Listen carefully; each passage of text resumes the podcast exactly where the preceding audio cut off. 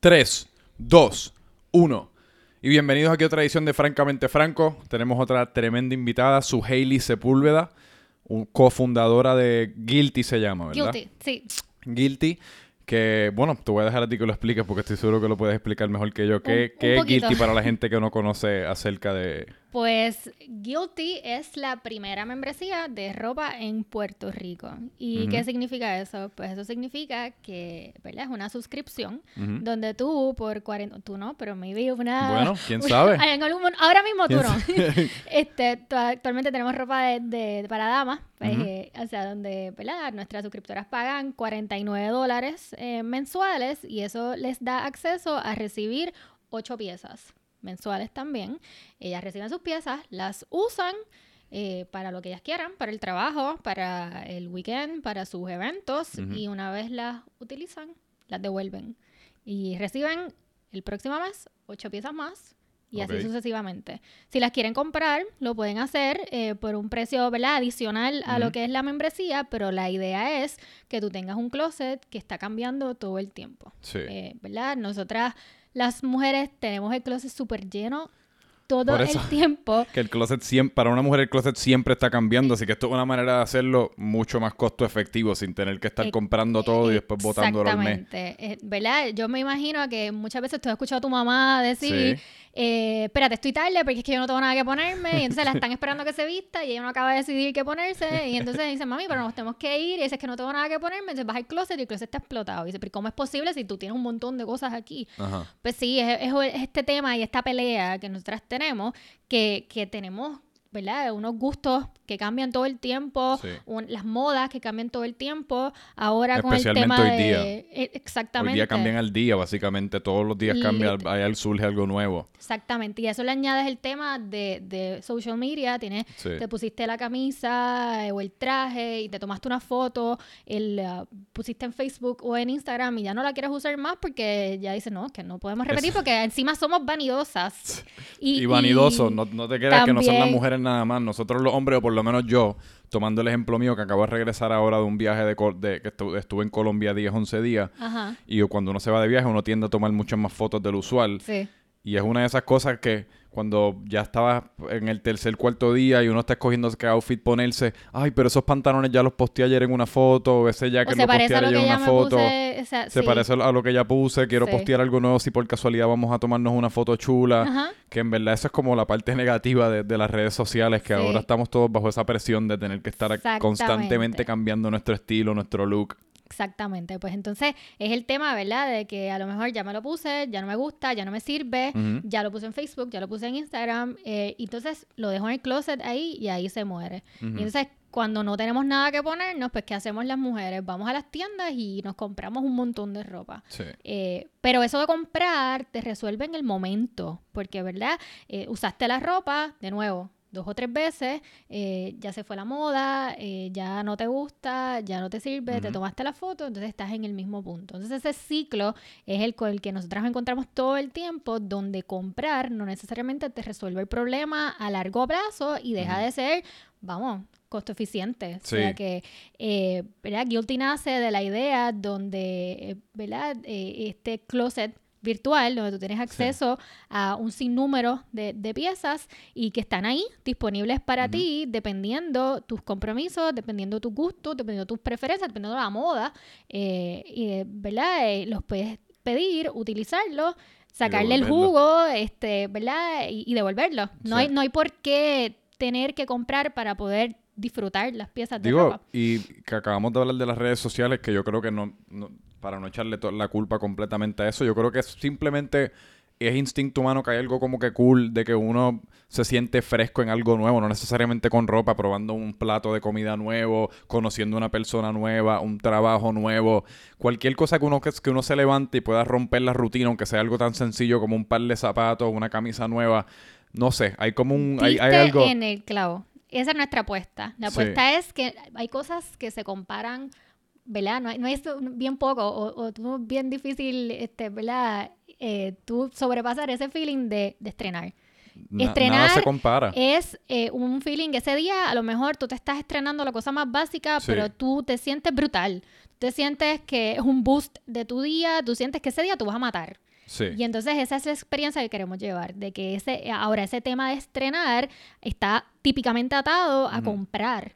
Y, y entonces estamos rompiendo ese esquema en el sentido de que no hay que comprar para estrenar. Puedes estrenar, tener ese mismo feeling, tener esa misma experiencia, tener ese mismo boost en, en tu día alquilando ropa. Oye, y lo puedes tener ocho veces al mes por una fracción del precio de lo que te costaría Y- comprar la ropa. Y esas ocho piezas, o sea, ustedes básicamente lo trabajan todo, de, o, es, o es más que nada artículos como de ropa, son zapatos, son Por ahora accesorios, ropa, como- solamente ropa. Ok. Sí, eh, dentro de esas piezas pueden haber blusas, pueden haber trajes, pueden haber eh, blazers, pueden haber, eh, ¿verdad? Jumpsuits, eh, rompers, eh, distintas, ¿verdad? Tipos de, de piezas que tú puedas combinar con cosas que muy probablemente ya tú tienes en, en Sí. tu closet. Sí. Eh, son cosas eh, a lo mejor más, más statement también, eh, más coloridas, eh, más cosas que si tú las comprarías verdaderamente las vas a usar unas cuantas veces y dices, bueno, pero es que ya, ya esto como que Sí, ya no, no lo voy a usar. especialmente, especialmente las cosas que, que hoy día es lo que está de moda y es lo, en realidad lo que a mí me gusta un montón, las cosas bien coloridas, las cosas como bien...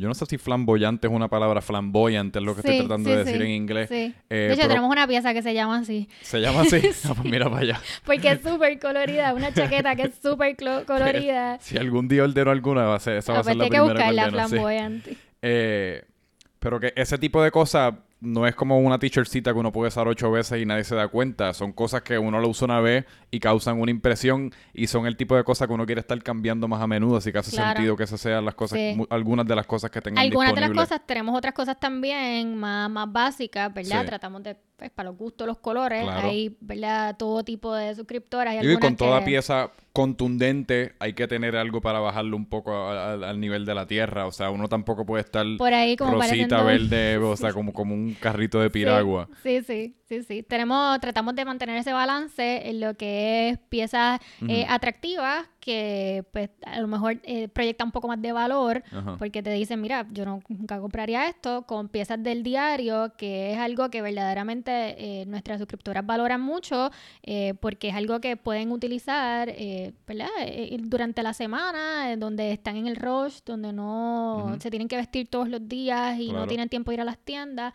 Ese tipo de pieza también es más popular, aunque es básica, pero es- es- se adapta más a lo que es la realidad del- de los días. ¿Y cómo, cómo surge este concepto? Porque como yo te estaba diciendo antes de empezar a grabar, yo en realidad no conocía de algo similar hasta hace unos meses atrás en donde tenía, tenía una amiga en Nueva York que, que me introdujo a... que te- tenía un traje puesto y me dijo, ah, pues sí, porque esto es algo que uno pide, te lo envían, uno lo usa, lo devuelve y es Sí. casi como... Y yo no era familiar con ese concepto, yo creo que porque todavía, que es algo que estábamos hablando anoche, lo- los hombres no han no se han adaptado todavía tan, tan bien como la mujer a ordenar cosas online. Yo creo que al hombre todavía, o quizás estoy usando mi ejemplo y puede que esté generalizando en base a mi experiencia, pero al hombre, o por lo menos a mí, todavía me gusta irme, probarme algo, porque yo soy bastante particular con cómo me queda una camisa, cómo me queda Sí. un pantalón, y todavía me da ese miedo de que vaya a pedir algo y no me quede tan bien y tenga que devolverlo. Que, ¿Cómo surge este concepto de, de guilty? Sí, pues eh, yo lo divido en, en, ¿verdad? en fases, en etapas. Eh, le- tenemos que hablar de cómo surgió la idea, Exacto. de cómo, ¿verdad? De dónde surge la inspiración, porque ciertamente no somos los primeros en el mundo eh, en hacerlo. and Ujú. That's fine. O sea, yo creo que... Uno, uno nunca es el primero en hacer nada. Toda Sí. esta gente que se cree que se está inventando, digo, Steve Ajá. Jobs quizás inventó algo, el, el teléfono, iPhone o lo que sea, pero esos son Sí. Sí, eso es- outliers. En- por lo general, estamos todos reinventando la rueda. Uno coge una inspiración de algo o de inspiración de varias, de, de varias fuentes y uno le da su, su propio su toque. toque y, ¿verdad? Su, su twist, como uno dice. Eh, pues la idea inicial surge alrededor de hace dos años, donde, ¿verdad? Estamos mirando qué, qué hacer eh, en el tema de, de innovación. Eh, ¿Verdad? Yo, yo soy abogada, yo no Sí, soy que la... me pareció súper interesante yo que no hablar soy de la persona más innovadora del mundo. eh, yo estudié algo que es súper rígido, súper abstrac- abstracto. Coño, pero hay una creatividad brutal dentro de lo que es la, dentro de lo que es la abogacía, porque uno leer lo que es una ley en blanco y negro y buscarle el verde o el Buscarle azul. la vuelta, sí, sí, en ese sentido sí, tiene, tiene razón, pero tienes que ser todo dentro del mismo marco. Ya. ¿verdad? Todo está Sí, sí, sí, escrito es básicamente y entonces tienes que ser creativo Hay unas dentro de reglas lo que de ya juego. existe. Exacto. Eh, pero, ¿verdad? Aunque esa parte de mí siempre ha sido abstracta porque es lo que soy, es lo que estudié, pues también he tenido esta vena que siempre me ha picado de, de innovar, de hacer algo por Puerto Rico, verdaderamente. Eh, en Puerto Rico siempre escuchamos la gente diciendo aquí no hay trabajo, aquí no hay oportunidades, eh, yo me voy. Pues siempre me ha, me ha movido la oportunidad de hacer algo que nos haga creernos a nosotros mismos de lo que nosotros somos capaces de hacer. Eh, vemos invenciones, eh, conceptos en todas partes del mundo y por qué no podemos hacer en Puerto Rico eh, cosas innovadoras también. Dentro de todo ese viaje, como yo le llamo, pues eso suena bien bonito, decir, ajá, ¿y cómo llegamos a Guilty? De- Exacto. de eso. Eh, la verdad es que, ¿verdad? La- los modelos de suscripción han estado eh, pegados, por decir Bien algo, en todas partes del mundo. Y eh, en todas industrias. Correcto. Desde que Netflix fue el pionero empezar a este tema de que te voy a cobrar un fee mensual eh, y tú vas a tener acceso a esta televisión a base de streaming, pues todo el mundo se ha montado en el bandwagon, como uno dice, y, y se ha hecho distintas cosas en este modelo de suscripción. Siempre me llamó la atención el modelo, eh, ¿verdad? Por, por las subventajas en términos de, de predictability. eh, pues puedes proyectar de otra manera, puedes tener una idea clara o más o menos clara, porque nunca está clara, de, ¿verdad? De, de esto, de tus ingresos, de, de tus expenses, eh, de diferentes cosas. Ahora bien, la, la idea de combinarlo con ropa surge, eh, como te comentaba antes de que empezáramos a grabar, mi, mi esposo, él se dedica a hacer market research y es la persona que siempre está pendiente de la data. De, Que él es el cofundador contigo, eres tú y tu Correcto, él esposo. es mi cofundador. Eh, él, él es la persona que se dedica a mirar la data, a mirar patrones, a entender comportamientos y entonces a unir todas esas cosas y a llegar a conclusiones.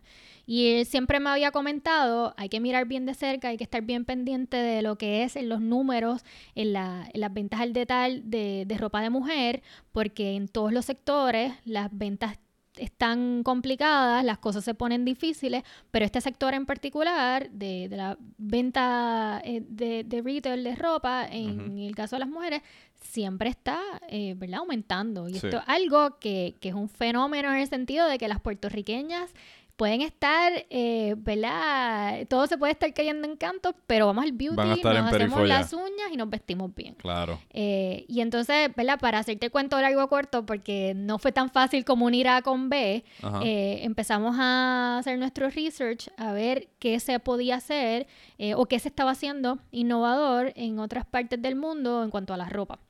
Y entonces vemos que existen servicios donde se puede alquilar eh, trajes de diseñador, por decirte algo, eh, trajes de ocasión. Claro. Eh, tú tienes una ocasión en particular donde quieres vestirte de un diseñador, pero no quieres gastar 3 mil dólares en el traje, pues entonces lo alquilas. Y yo Mm. dije, mira, esto está bien chévere.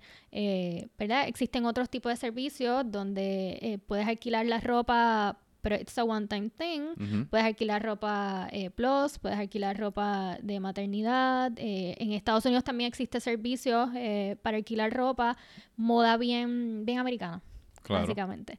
Y entonces, eh, ¿verdad? Lo que nosotros estamos haciendo, pues ahora mismo no existe. Estamos, eh, ¿verdad? Innovando dentro de ya algo que existía, eh, porque no, como te decía, no somos los primeros en hacer una suscripción de ropa, pero les estamos dando ese, ese, ese sabor latinoamericano, esa Claro. moda latinoamericana, atendiendo eh, lo que somos nosotras, la- las puertorriqueñas y las latinas. Nos vestimos diferentes, eh, nos vestimos de, de una manera, nosotras nos emperifollamos hasta para salir a la esquina. Y entonces, este, pues esa, ese tema, ¿verdad? Es bien particular de, de las puertorriqueñas, de las, Sí, es de parte las de la cultura. Es igual que la comida, igual que cualquier, el clima, igual que cualquier otra cosa. Es parte de la cultura. Tú vienes a Puerto Rico o alguna otra parte de Latinoamérica y es bien dress up. distintivo de la manera que las mujeres y los hombres se visten. Pero que te... Mientras me, mientras me contaba ahí, entonces... El, el empezar guilty, o sea, personalmente, antes de haber empezado, cuando estabas practicando abogacía hace 3, Sí. 4 años, cuando Sí. esto todavía quizás era una idea eh, vague, la moda siempre fue parte de tu vida o esto se, o esto fue algo un poco más estratégico en, el cual tu esposo y tú notaron que, que, esto era un mercado en el cual todavía había mucho buying power y pues querían, por, por esa razón en particular, querían atacar ese mercado en particular? O, o, fue una combinación de las dos? ¿O cómo surge fue una, una combinación de las dos. Este, como tú puedes ver, a mí me gusta investirme. A mí me gusta inventar. Esa chaqueta está... yo siempre he tenido, yo no sé si es el talento, no sé si es la habilidad, yo no sé si es nada.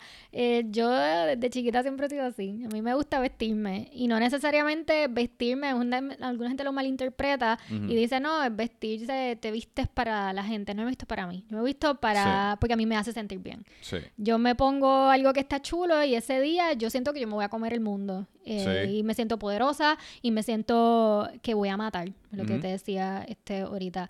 Eh, y, y, eso es algo que para mí es bien personal. Eh, siempre me ha gustado. La gente siempre me, me, me, cuestiona dónde tú compras ropa, me gusta cómo tú viste. O sea, es una constante. De, de hecho, como que cuando trabajaba como abogada, eh, era como la, que... La estilista de la Corte Federal. todo el mundo me decía como que, pero yo necesito ir de compras contigo, como que tú gastas un montón de dinero en ropa. Y yo, no, es que a mí me gusta es la cosa, que no hay que gastar mucho para, para uno vestirse chulo. Honestamente, yo no soy de ir de tienda. Yo no me gusta ir de tienda y la gente no me cree. Simplemente es que a mí me gusta, pues tengo un ojo para combinar esto con esto y que se vea más o menos bien y al otro día a lo mejor me lo pongo otra vez, pero de otra manera y entonces tú piensas que es otra cosa, que es diferente. siempre me ha salido natural. Y eso por, eso es que me, de repente me causó, eh, ¿verdad? Eh, eh, algo que yo digo, oye, esto es algo que yo puedo hacer. Porque es algo que yo, está en mí, no tengo que contratar a nadie para que escoja ropa, para, para que haga styling, para que se identifique. Yo soy la, la clienta prototipo de Guilty. O sea, yo no tengo que... Pues mi testimonio es personal. No me gusta ir a las tiendas, me gusta vestirme. Eh, ah, qué problema. Sí, ir a las tiendas la verdad es que, es uno de mis pasatiempos menos preferidos. Porque a mí, especialmente recientemente, me ha, me ha dado como la piquiña de vestirme un poco mejor y vestirme un poco más... No necesariamente llamativo, porque yo como tú lo hago para mí, aunque quizás en muchas ocasiones acaba llamando la atención, pero eso es como un, eso es un byproduct no intencional.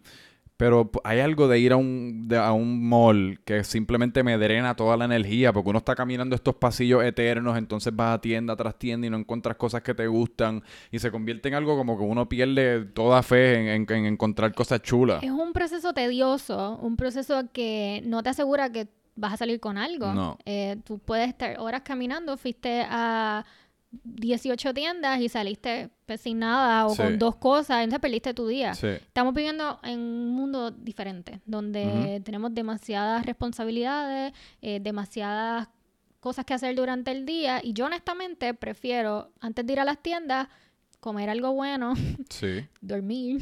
También ver Netflix o a cualquier otra película, eh, ir al cine. O sea, yo prefiero tener un balance, prefiero tener calidad de, de vida eh, o, no sé, compartir con mi familia, compartir con mis amigos. Y también tenemos, no sé, también tenemos demasiado acceso y demasiadas opciones que yo creo que es parte de la razón que estos todo esto streaming y esto y estos servicios de suscripción han, han surgido porque quizás antes en Puerto Rico vivíamos una vida mucho más insular en el cual tenías tú vives en Puerto Rico, vives en Argentina, vives en Madagascar, donde sea que tú vives, tú estás ahí dentro de esa burbuja. Pero ahora mismo, a través del teléfono, se han abierto las puertas del mundo, que todos somos casi ciudadanos como del planeta Tierra y tenemos acceso a, ah, pues quiero esta camisa que viene directa desde Alemania, pero me gusta este pantalón que viene directamente y todo desde la comodidad de tu casa. Que imagino que, que, es lo que provee Guilty, que eh, tú ah, con tu estilo, pues escoges todas estas distintas piezas y, las, y vas curando un estilo. Exactamente, la palabra. Y la persona, mano, uno es desde, la comodidad de su casa, mientras comes algo rico, que lo preferimos hacer sobre ir al supermercado, y mientras ves Netflix, pues hacer shopping, básicamente. Y te llega A mí me encanta el multitasking, me siento que, que estoy quemando la liga, como uno dice. Pues esa, esa, es parte de la, de la idea. En vez de invertir cantidades de tiempo que probablemente no te van a llevar a, satisfacer esa necesidad que tú tienes en ese momento de ropa, pues tienes la oportunidad de, tener un proceso curado donde escoges piezas que verdaderamente tú le vas a sacar el provecho eh, por una fracción del precio y es un tema también, aparte de, de valor, de conveniencia, llegan hasta donde ti, Sí. eh, ¿verdad? La- las piezas las entregamos eh, a las personas directamente a través de mensajeros. Eh, no tienes que salir a ningún lado. Y ahora mismo un servicio es dentro de Puerto Rico. Sí, está, estamos... Así que tú tienes todas las piezas aquí ya en Puerto Rico, mensajeros puertorriqueños, así que todo... Todo, es Todo puertorriqueño. Exacto. Sí, ahora mismo estamos únicamente en San Juan, Guaynabo, Isla Verde y algunas áreas de Bayamón. Ok. Estamos, as we speak, eh, planificando el próximo eh, destino. Ok. Eh, ya probablemente en las próximas dos, tres semanas lo estemos anunciando, dónde vamos a estar. Eh, que eso lo puedes encontrar, me imagino, en la página de Instagram.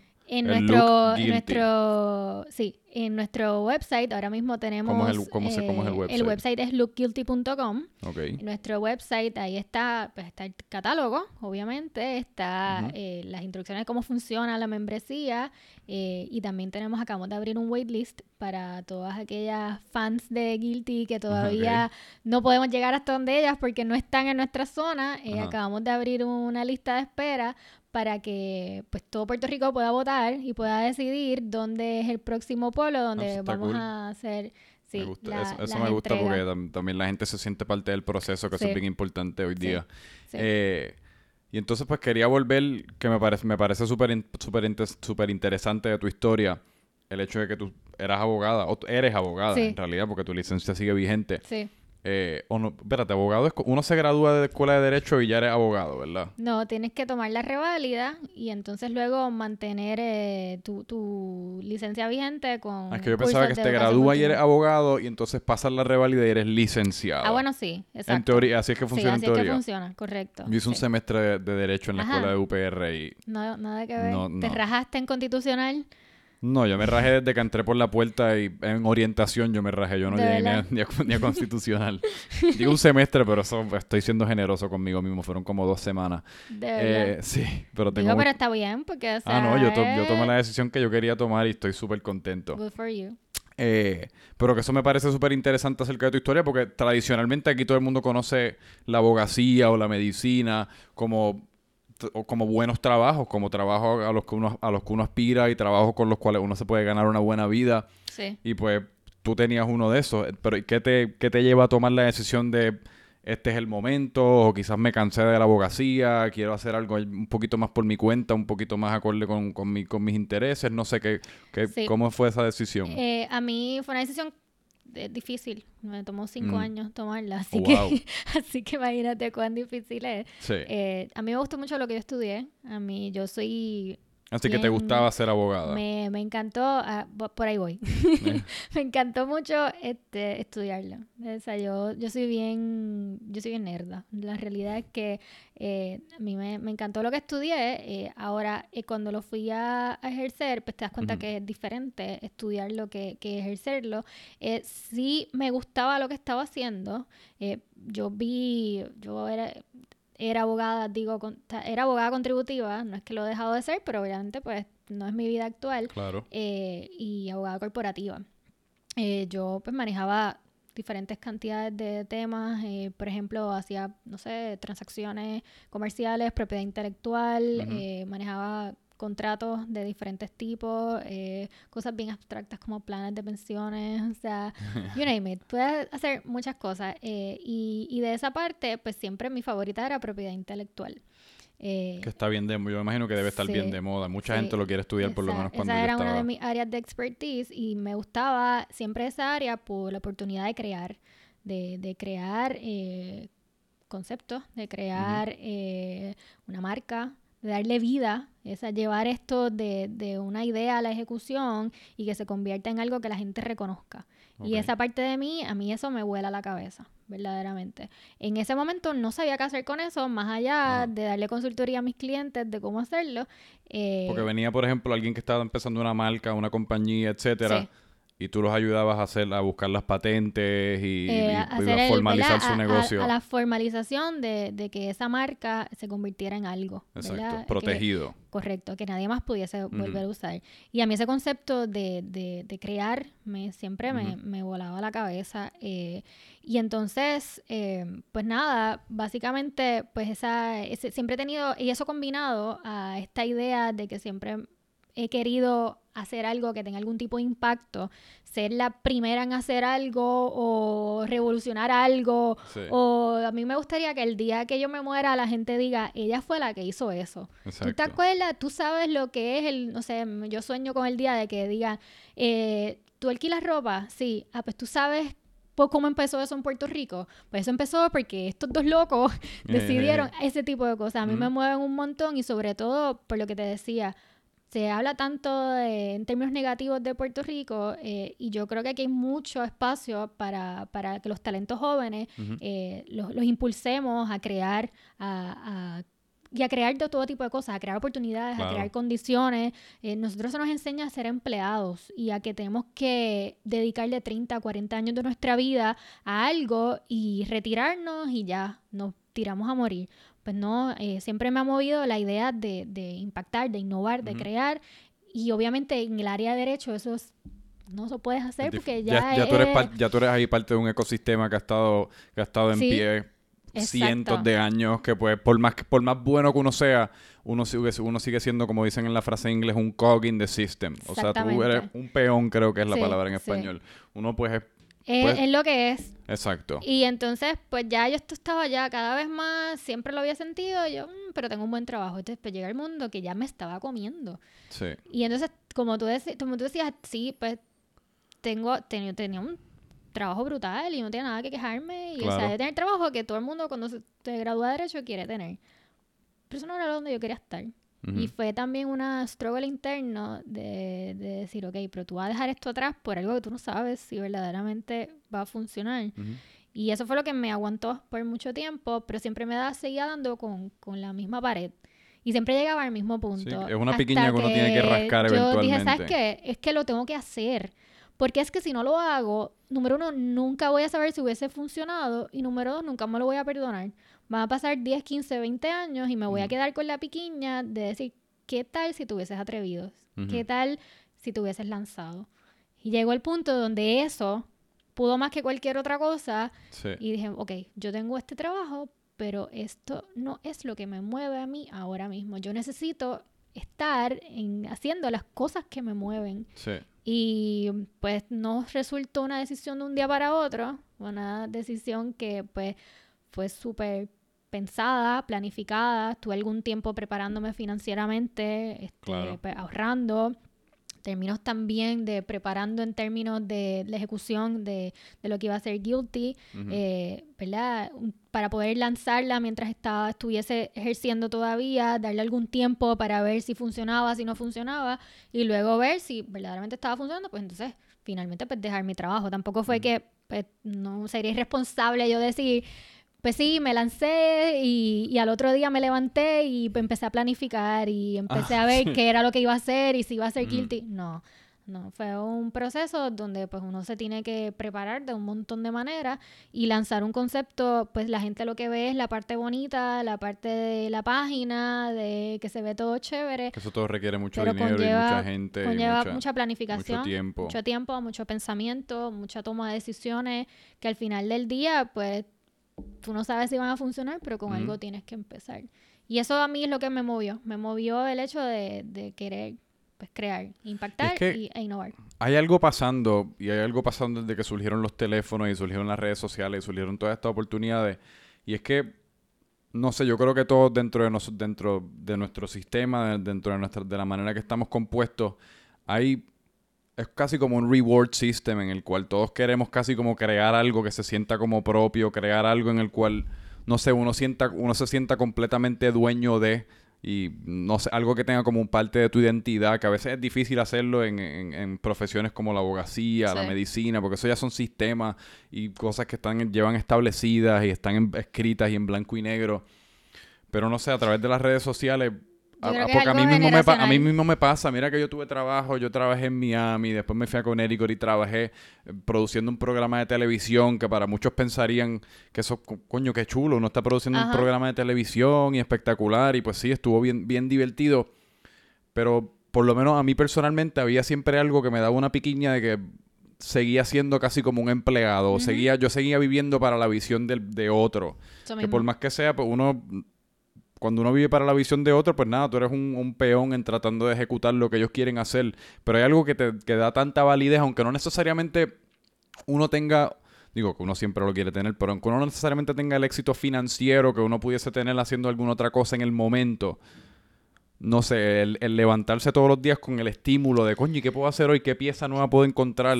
déjame meterme, no sé, en Pinterest, no sé, dónde, a, ver qué está de moda o qué pantalones están, están ahora mismo usando y uno encontrar algo que, que quizá otra gente no ha encontrado y la emoción de añadirlo al website y la emoción cuando uno tiene un, subscript, un suscriptor nuevo, la emoción cuando alguien te reconoce en la calle. Ah, tú eres la de Guilty. Esas son, son cosas que la verdad es que no tienen precio y no hay caso que uno pueda ganar, no hay cirugía, digo, quizás no una salvarle la vida a alguien, pero... mensual que lo pueda pagar. Nada. estamos atados al cheque seguro, al comfort zone. Sí. Y, yo tengo que decirte, tengo que ser honesta, eso fue parte de, de que yo no, no me lancé rápido porque pues fatalista ah, al fin uno dice coño claro. Bueno pues no sé yo no sé si esto va a funcionar pues me voy a comer salchichas carmela entonces el resto del año no sé qué voy a hacer este y eso es parte estamos atados a, nuestra zona de confort estamos atados al cheque estamos atados a la, a la, vida cómoda donde sabemos que vamos a tener eh, esa, esa, seguridad económica de que al final del día pues esa cuentita va a tener algo. Eh, pero te das cuenta que cuando te lanzas finalmente te das cuenta que cada vez eso importa menos. O sea, de que hay cosas que, que el dinero no hay manera que pueda pagar. No, y, y, te das cuenta, yo, que yo creo que es lo más importante de todo, te das cuenta que es posible, porque nosotros estamos condicionados a siempre planificar para lo peor. Y pues yo creo que eso es responsable quizás hacerlo de esa manera. Pero muchas veces cuando uno se lanza y uno lo hace y uno le da buen pensamiento y trata de hacer las cosas bien hechas, yo encuentro que existe mercado. Quizás no un mercado inmediato, pero si uno lo trabaja bien y uno tiene una buena idea, uno va a encontrar su público, ya sea en lo que sea, sea en ropa, sea en comida, sea en música, sea en, no sé, en, servicio de seguro, en lo que uno, en lo que uno quiera hacer. Si uno hace algo bien hecho, uno se prepara y uno se lanza sin miedo, uno lo va a lograr. Es lo mismo que, ahorita, estábamos hablando del fashion y que yo, para mí, con, con la moda, una gran parte de la moda simplemente es la valentía de ponerte lo que quizás no te atreviese a poner. No es tanto de que, ah, yo me, sé, yo me sé vestir mejor o yo me sé vestir peor o cómo escogiste esa chaqueta. Quizás los dos hubiésemos, la hubiésemos escogido, pero yo fui el que tuve la valentía de ponérmela. Y muchas veces el humano que es de la misma manera que me imagino que reaccionan así amistades tuyas o algo cuando, cuando finalmente te lanzaste a ser guilty con el éxito que estás teniendo ahora, el humano como que respeta esa valentía de lanzarse a hacer algo, ya sea algo tan sencillo como ponerse una camisa de muchos colores, o sea, lanzarte y dejarla una, lo que todo el mundo ve como una profesión segura y buena por lanzar un, proyecto de pasión. Hay que tener el cuero duro para tú decidir eh, lanzarte. Pero eso es algo que es un algo un issue de timing, yo digo. Nadie sabe mejor que tú cuando es el momento. Eh, y cuando ya tú estás en... Yo me acuerdo que yo estaba en el trabajo y estaba descontenta. Yo quería estar en otro lugar. Yo quería, yo sentía que mi, que mi lugar no estaba allí. Y entonces en ese, ese es el momento donde tú tienes que ser honesto contigo mismo y con las personas con quien tú trabajas. Porque tú estar en cuerpo en un lugar y en tu mente en otro no es bueno ni para ti ni para tu patrono. Eh, y no, exacto, no es justo. Exacto. Y literalmente eso fue lo que yo dije el día que yo renuncié. Yo dije, es que yo, mi lugar, yo siento que ya no está aquí y eso no es bueno para nadie. Eso no es bueno ni para mí ni para ustedes. yo prefiero ser honesta conmigo misma y, con ustedes y lanzarme al próximo paso, que no sé si es el correcto, no sé si va a funcionar, yo no sé si esto va a ser eh, este concepto revolucionario que va a cambiar la vida de todo el mundo, yo no lo sé. Pero es que si no lo intento, yo nunca lo voy a saber. Y no estoy dispuesta a quedarme con la duda. Y no, y no necesariamente tiene que ser un concepto revolucionario, simplemente en ese momento tú lo único que sabías es que no estabas contenta en tu trabajo, tu cabeza estaba en este otro sitio, e independientemente de cómo resultara todo, tú tenías que hacerlo. Y aparte que es un tema que por alguna razón siempre acabo tocando un montón en este podcast, es el tema de que nosotros somos tan y tan y tan jóvenes. Independientemente uno tenga 25, uno tenga 35, uno tenga 45, todavía nos queda tanto, tantos años de vida que ninguna decisión que uno tome es final. Igual tú te puedes haber lanzado a ser guilty y después quizás tu mente volvía a la abogacía. ¿Y, y quién es de decir que no podías regresar? Tú tienes tú, te, te graduaste de escuela de Derecho, tú estás licenciada, tienes un montón Sí. de experiencia, tú después podías decir, coño, mira, lo traté o lo traté, está funcionando, pero quiero hacer las dos cosas a la vez de nuevo. Sí. Ninguna decisión es final, que yo creo que lo mejor que uno puede hacer en el momento, porque las cosas no se te meten en la mente por ninguna razón, encuentro yo. Usualmente ellos te encuentran en la mente porque es una duda que está viviendo en alguna parte de uno o es un Sí, pensamiento que está viviendo en alguna parte de uno. como yo digo, está en la parte de atrás Exacto. hasta que va por ahí, por ahí, y entonces Sí. ya... Pasa dice, con, la, pasa con los trabajos, pasa con las relaciones, pasa con los estudios, pasa con todo. Que de la nada te viene algo a la mente y uno lo quiere ignorar, pero se queda ahí por alguna razón y es porque es, es algo que tienes reprimido. Y no Sí. necesariamente siempre significa que, ah, mira, me llegó este, este pensamiento a la cabeza, así que tengo que cambiar de bachillerato o, o me to- o tengo que renunciar a mi trabajo, porque no todo tiene que ser tan abrupto. Pero yo creo que es algo que merece la- darle que pensamiento. En tu caso, que le diste mucho pensamiento, lo planificaste y eventualmente uno lo ejecuta. Exactamente. Y entonces que te quería preguntar, porque tú me mencionaste que, que básicamente tú empezaste Guilty justo después de María, ¿verdad? Sí. Que me- a- otro tema que he tocado en varias ocasiones que me parece súper interesante, porque parece que para mucha gente María fue como un momento en el cual, Un antes y después. como un- no sé si fue como un reality check o fue una línea de demarcación en la cual en muchas ocasiones la gente Y de perdió hecho, hoy trabajo. hace un año de, de- Hoy, de hoy, exacto, hoy estamos grabando, hoy es jueves 20 de Jueves 20. septiembre, que, este- que es un año de aniversario de María. Así que le, le enviamos todos los mejores deseos a esas personas que todavía están luchando, no tienen luz, perdieron a personas amadas. Cual, cual, cual haya sido la situación negativa, espero que un año después estén las cosas un poco mejor y Que no se quiten, que que no se quiten, que aquí en Puerto Rico yo encuentro que la cosa está súper, súper buena. Yo creo que, que la, mucha gente pensó que, que María, con María se había acabado todo. Sí, Que María fue un turning point donde mucha gente pensó hasta aquí llegamos.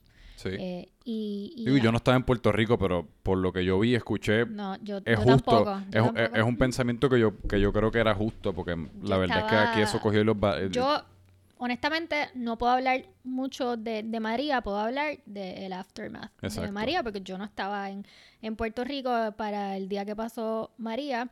eh, y verdaderamente el panorama después de María era, era devastador.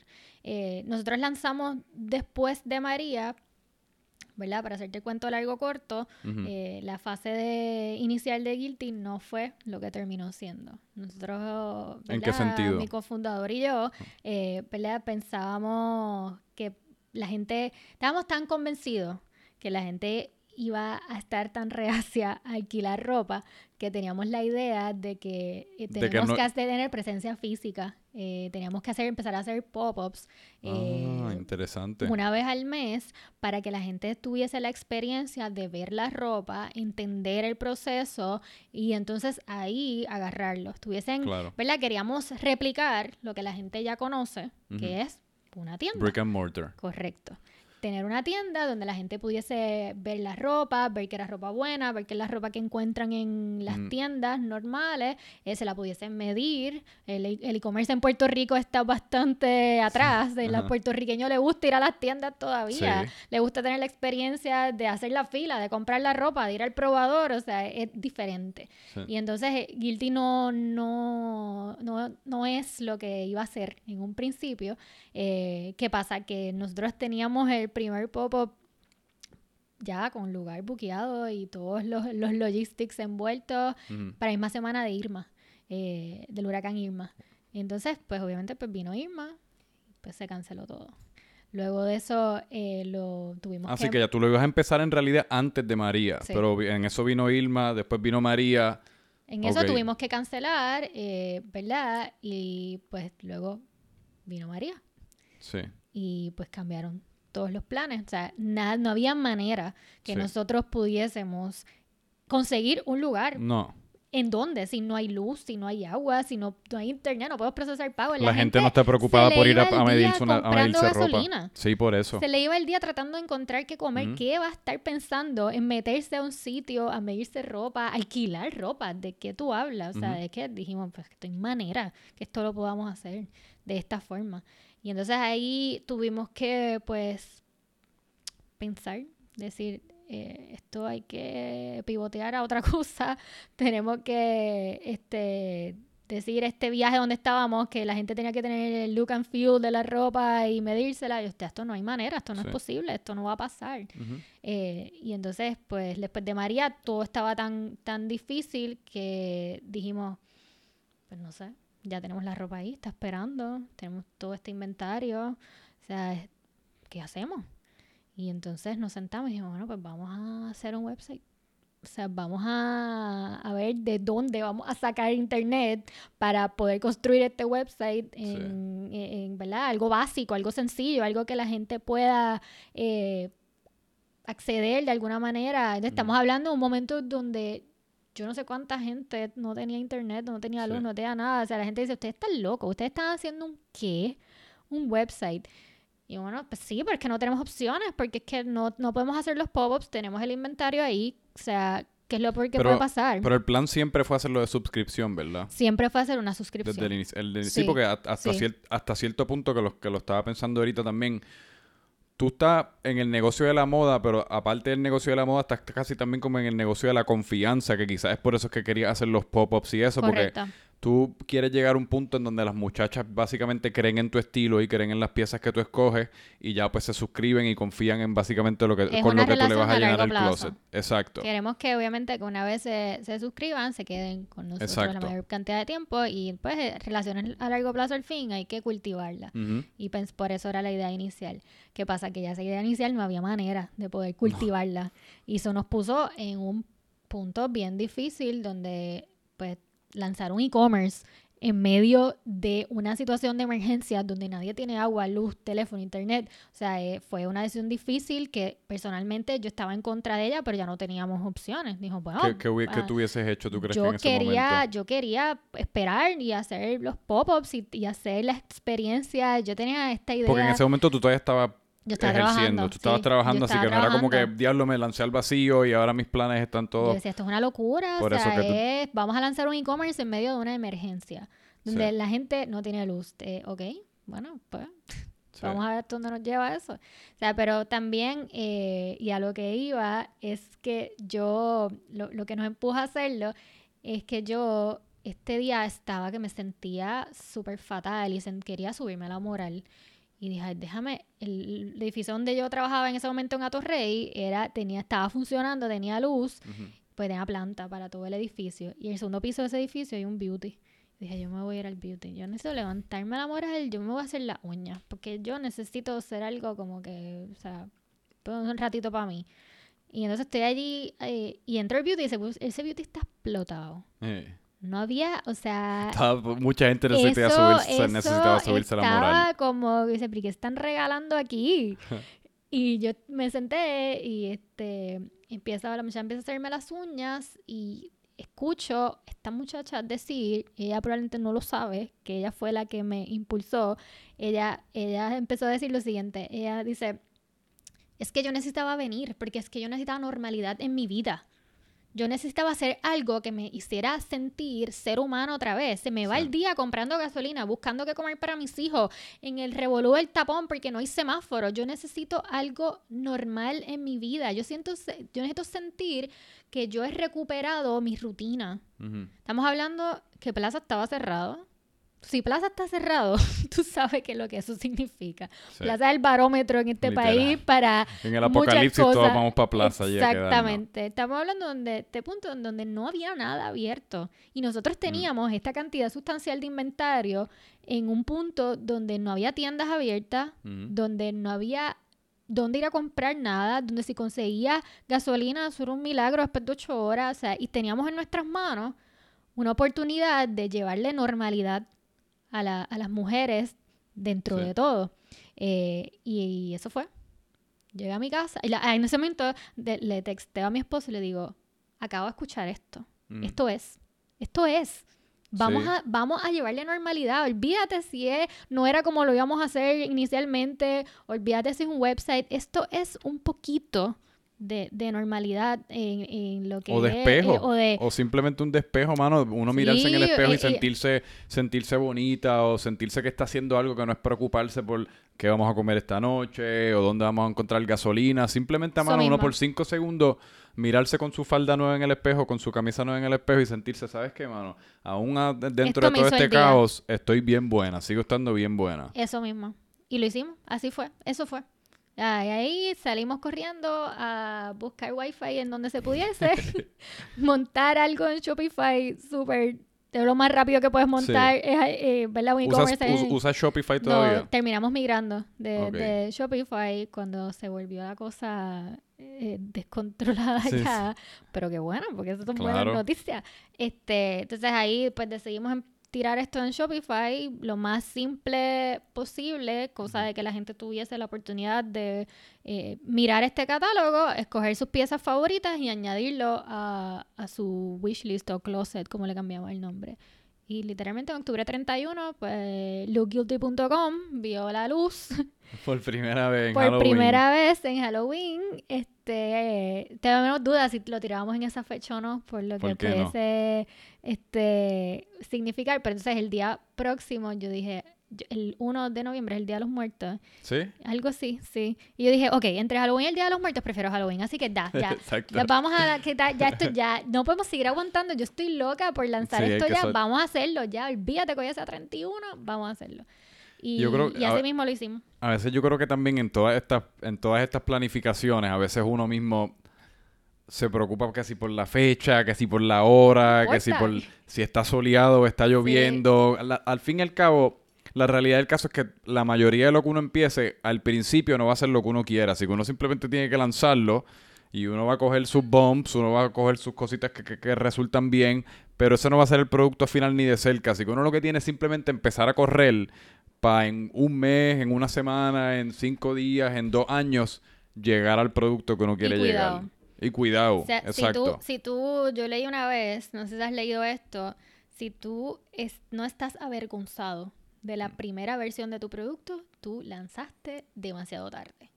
Sí, O sea, it's better done than perfect, Sí. básicamente. Tienes que lanzar rápido, rápido. Ujú. Y, y eso fue lo que hicimos. Dijimos, mira, lo peor, la peor parte, que era comprar la ropa, la tenemos ahí. O sea, estamos en un punto malo, estamos en un punto...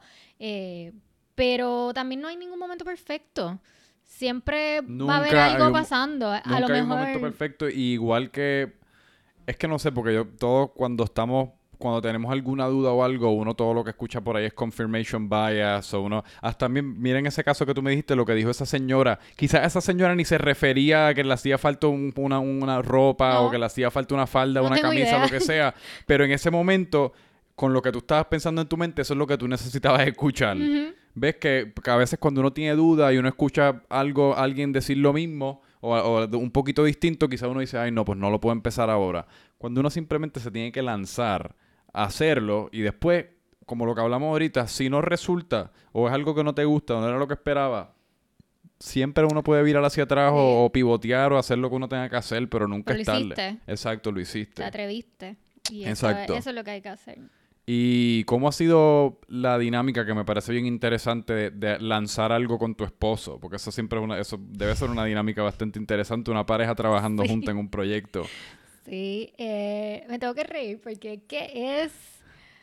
Es difícil. Debe tener sus momentos yo no, bien, yo bien no te voy a interesantes. decir la- lo contrario, o sea, es, oye, como todas relaciones, pues es difícil, o sea, las relaciones con los amigos no son fáciles, con los coworkers tampoco, Sí. Pero cuando es tu esposo, pues hay otras consideraciones envueltas que es la persona de quien tú más esperas, y, o sea, que eso también pues le añade una carga adicional al, Mm. al ¿verdad? La dinámica. Eh, yo, yo siempre digo que tiene su parte buena y tiene su parte, pues, que pues, es, la, es la parte que es retante. Como todo. La, la parte retante es que, pues, obviamente, en mi casa no hay división de horas de trabajo y Estás siempre en la oficina. Siempre estoy, o sea, un trabajo normal, tú saliste del trabajo, llegaste a tu casa y se acabó. Nos Exacto. vemos hasta mañana, yo no sé nada del trabajo, Mm. no chequeo el email, no sé nada. Pues en mi casa no pasa eso porque pues nosotros desayunamos, almorzamos, cenamos, respiramos eh, guilty. Pero, Pero eso debe estar súper cool. Pero la parte buena es que yo no me puedo imaginar que no haya estado en esto conmigo, porque entonces estaríamos en páginas totalmente diferentes Sí. y entonces pues se vuelve una dinámica hasta contenciosa porque Sí. llego a mi casa y entonces yo quiero que él me entienda, pero no me entiende porque él está en lo suyo y yo estoy en lo mío y entonces este piensa que estoy exagerando porque estoy estrésica y entonces yo digo que tú no me entiendes porque tú no estás en esto y entonces nos pasamos, de ahí vienen las cosas que uno se saca en cara y que tú no me apoyas pues, ¿verdad? Todo, toda decisión trae su reacción en realmente. Y, y sí, yo no te voy a decir que es fácil, es bien difícil, sobre todo no hemos podido tener ese balance que uno aspira a tener porque somos una compañía están que está empezando. empezando, ¿sí? sí. Hay que meterle todos los días, todo el tiempo. No podemos tener ese lujo de tener días libres. Yo trabajo siete días a la semana, eh, sé yo, 18 horas al día. o sea, Sí. y el resto estoy duermo porque hay que dormir. Si estás despierta, estás trabajando, básicamente. O básicamente. pensando en eso, quizá uno no está activamente trabajando, pero la mente siempre está nublada con guilty, Yo que- estoy... esta pieza nueva, mi, y qué mi pasa si... break es irme a correr, pero mientras corro se me ocurren cosas, pienso Ese esto, es el mejor momento aquí, para uno Exacto. Pero entonces realmente nunca estoy totalmente desconectada porque pues es, es nuestra realidad, es nuestra vida. O sea, no, no, no, yo decirte lo contrario, pues Pero fíjate, me parece cool porque cuando uno, cuando uno está lanzando algo así, la emoción es tanta y tanta y tanta que ese es básicamente el único tema que uno quiere tocar.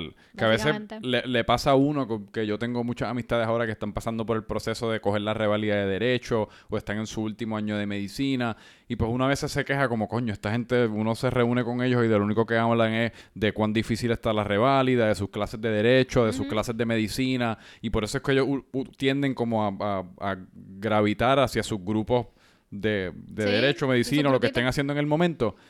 Pero es que, pero por otra parte también lo entiendo perfectamente, porque cuando uno está lanzando algo o envuelto en algo tan, tan Grande, Eso grande, es lo más grande que está pasando en tu es vida. de lo único que uno quiere hablar, uno está emocionado, uno quiere llegarle o a la casa, uno quiere contarle a, a tu mamá, a tu pareja, a quien sea que esté a cerca. todo el mundo para que te den validación, para que te digan que lo estás haciendo bien, Que para que te digan qué que- chulo está eso. que tener a tu esposo de, de cofundador en este caso, a mí me parece genial y es algo que yo quisiera aspirar con mi pareja en algún, no que tengo pareja ahora, pero la, la pareja que tenga en el futuro, me gusta, me gustaría estar con alguien que, está, que estaría en la misma página porque están los dos in it, están los dos envueltos, el, el tema, no sé, como que no...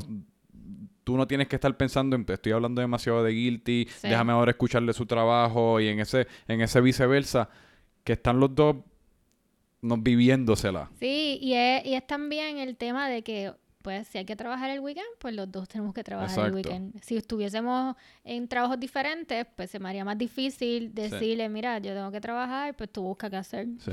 Este, Y, no, o sea y no, te, no te pasa que cuando, ahora, a diferencia de, de cuando estabas practicando abogacía, que no necesariamente se siente como un trabajo, como que Eso cuando te mismo. acuestas por la noche, tú no estás pensando en que, ay, me tengo que levantar a las seis y media para estar en la oficina a las ocho y tengo que hacer esto y esta persona me va a pedir que haga esto.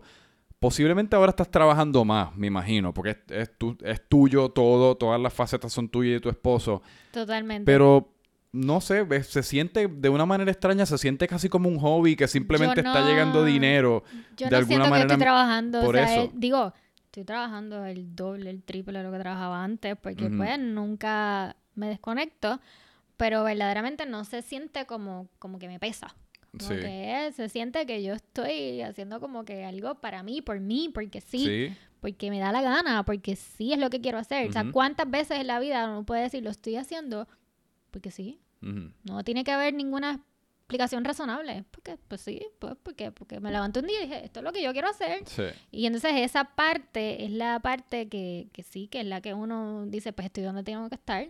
Porque no, no Es, es- es el siento mejor que... feeling. Entonces, y de nuevo, pues tiene sus retos, tiene sus riesgos, porque todo el mundo que tiene un startup o que conoce a alguien que tiene un startup, pues sabe eh, pues lo riesgoso que puede ser en el Mm. sentido de que pues está vigente hoy y después de, de aquí a seis meses no sabemos dónde vamos a estar. Yo no sé si de aquí a seis meses Guilty va a estar todavía. Ah, claro ojalá que sí, pero, Sí, sí. pero, pero es, oye, es una realidad. O sea, es, es los- la vida de los startups es así. Pero yo creo que vale la pena vivir el momento y, y pensar en, lo, en las cosas que uno da por sentado y que uno no tiene cuando uno trabaja para otra persona. Ahora mismo yo tengo la libertad de crear, tengo la libertad de sacar un tiempo eh, de mi día y tener una, conversación contigo y hablar de proyectos, inspirar a otra gente a que haga lo suyo también, o sea... Más aún, tienes la libertad de que el día, las 24 horas de tu día son tuyas. Exacto.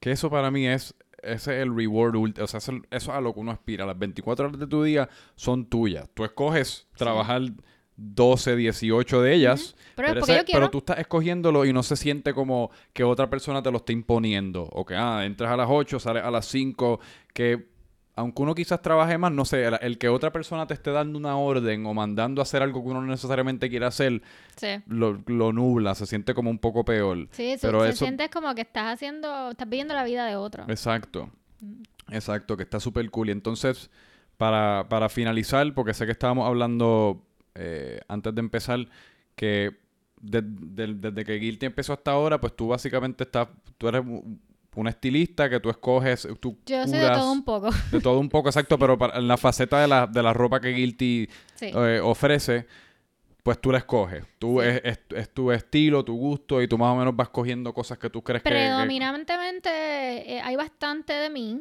También hay bastante de las preferencias de las suscriptoras.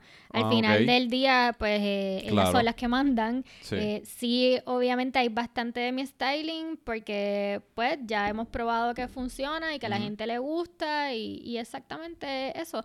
Pero también miramos mucho eh, las tendencias que más ellas les llaman la atención.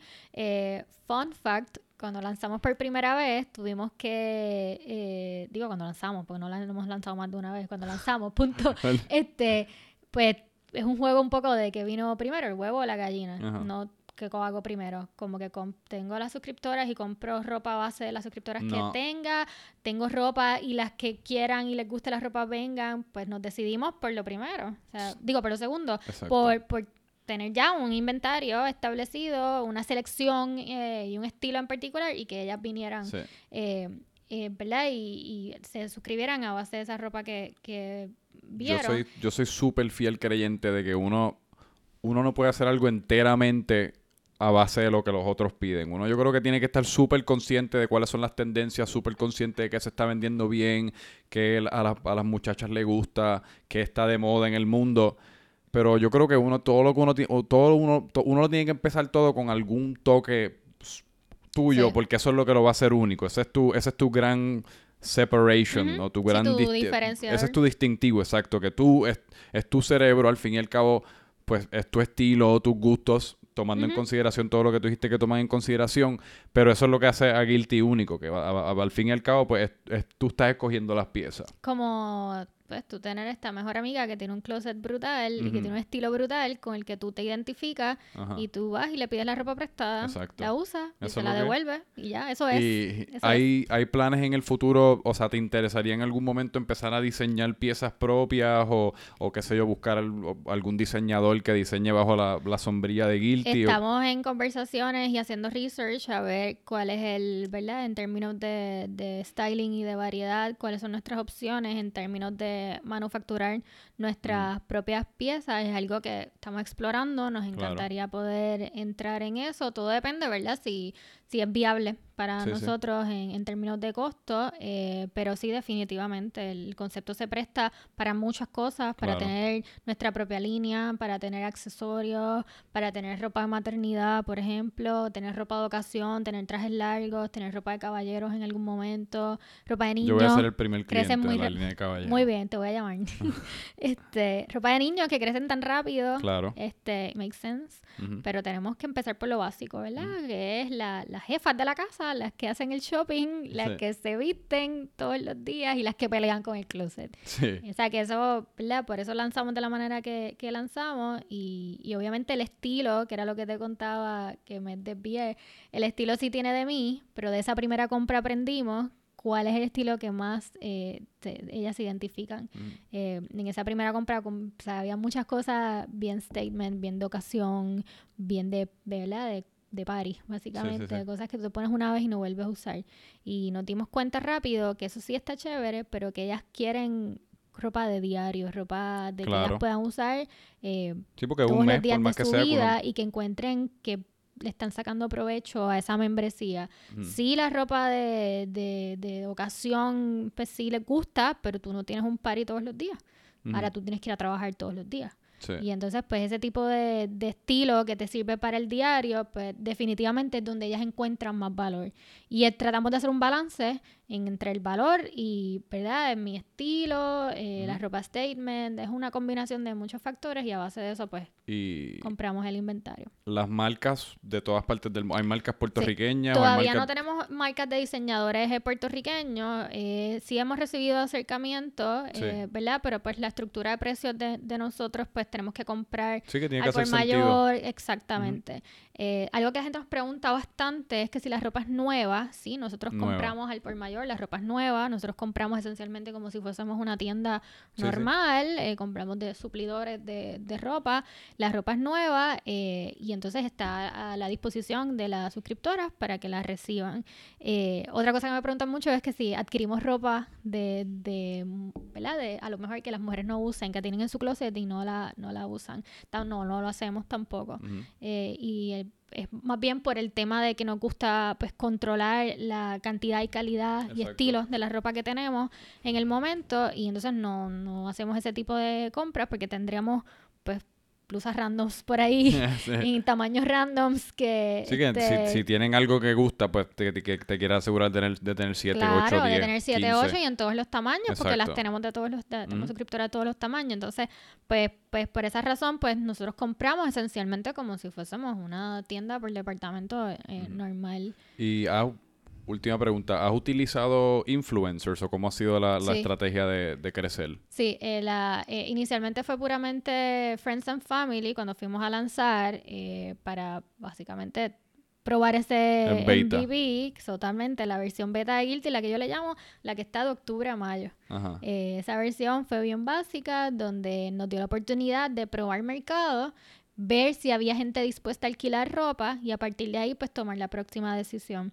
Esa próxima decisión fue construir una plataforma propietaria de nosotros, from scratch, donde nos permitió migrar de Shopify a nuestro sistema eh, propietario, donde, ¿verdad? Eh, más bien para manejo de inventario, esto es una logística espectacular. O sea, eh, piensa que tengo pues un closet, que es un revolving closet, y donde la mitad del inventario está esencialmente en la calle todo el tiempo. Y hay piezas que entran y salen todos los días. Y así el, el, closet pues se vuelve y se rellena y si vuelve y sale y vuelve, eh, está como, ¿verdad? Un ciclo todo el tiempo. Y manejar esa logística, nosotros decimos que desde afuera parecemos una compañía de moda, de ropa bien chévere, pero al final del día somos una compañía de moda, pero una compañía de logística también y de distribución. Eh, y eso nos llevó a tener que construir nuestra plataforma eh, propietaria y a, eso fue un punto donde tuvimos que decidir si lo vamos a hacer ¿verdad? Full time o si vamos a, esto va a seguir siendo un side job eh, aparte de nuestros trabajos. Y una vez decidimos construir la plataforma, pues la decisión fue, mira, let's, go full on this. Porque yo no estoy construyendo una plataforma propietaria para tener un hobby. Para irnos a mitad, exacto. Este, estamos construyendo esto porque hemos entendido que hay algo, pero tenemos que, entonces, dedicarle todo nuestro tiempo para que realmente funcione. Mm. Y ahí cuando decidimos entonces ya los dos renunciar y meterle esto con todo, como yo digo, pues entonces empezamos a utilizar influencers que nos ayudaran con el tema del awareness de, de la marca y de de llevar este mensaje y esta voz de romper las reglas. Nosotros estamos, invitamos a nuestras suscriptoras a que rompan las reglas, que rompan los esquemas. Las reglas, no las leyes. Y si quiero romper las leyes también. No me llamen, ya yo no, estoy en eso. este, pues, eh, ¿verdad? Invitamos a, a, las suscriptoras a que rompan las reglas, a que, pues, mira, ¿por qué comprar cuando puedes alquilar? O puedes comprar, si no hay problema. Nosotros no somos un sustituto a comprar, pero puedes alquilar también.